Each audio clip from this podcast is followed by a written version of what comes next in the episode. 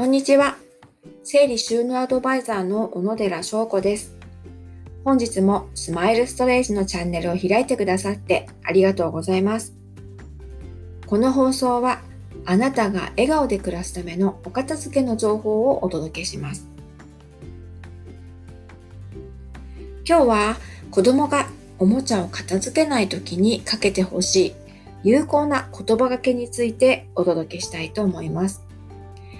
えー、身近にお子さんがいらっしゃらない方でも参考になるかもしれませんので、ぜひ最後までお聞きくださいね。えー、子供、私の子供もそうなんですけど、子供ってそもそも片付けしないですよね。はい。これはね、私幼稚園の先生をしてたので、よくわかるんですけれども、一つ大きな原因としては、えー、子供の特性にあります。子供というのはそもそも、えー、今を生きている生き物であと1時間後どうなるか。またはまた今いる1時間前はどうだったか。というこの時系列でものを考えることが苦手なんです。ですからさっきまで遊んでたおもちゃ。でもうそれは過去のものですので今現在の子供にとっては何の魅力もないものになってしまっているんですね。ですから、えー、そのおもちゃ片付けなさいと言われたとしても、その必要性が子供にはあまり感じられていないんです。ということで、おもちゃって散らかりがちで片付けられないことが多いんですけれども、そんな時はですね、えー擬人化、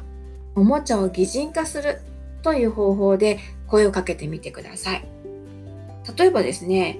ドラえもんのぬいぐるみが、ね、あの、床に落ちてたとします。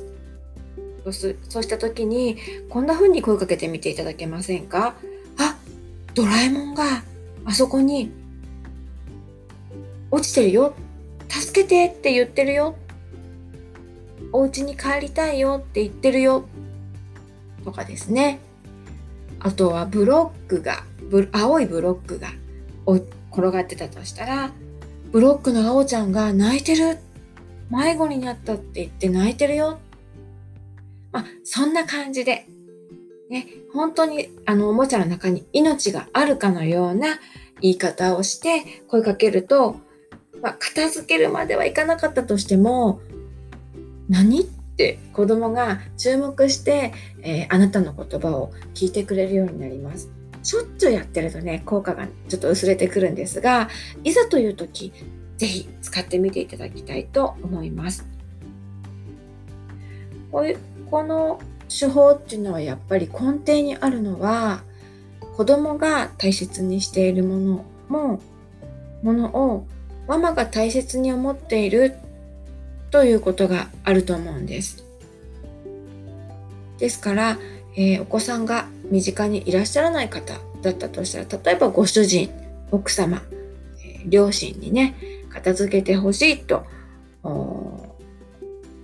願いするときはですね、やっぱり、その、あなたのものを尊重しますよという気持ちがあると、やっぱり出てくる言葉も優しい言葉でお願いできるようになりますので、やはり子供のおもちゃを大切にする気持ち、ね、家族のものを大切にする思う気持ちというのを忘れないで、えー、お声掛けいただけたらなと思います。最後までお聴きいただきありがとうございました。毎日を笑顔にするために片付けはあなたのそばにあります。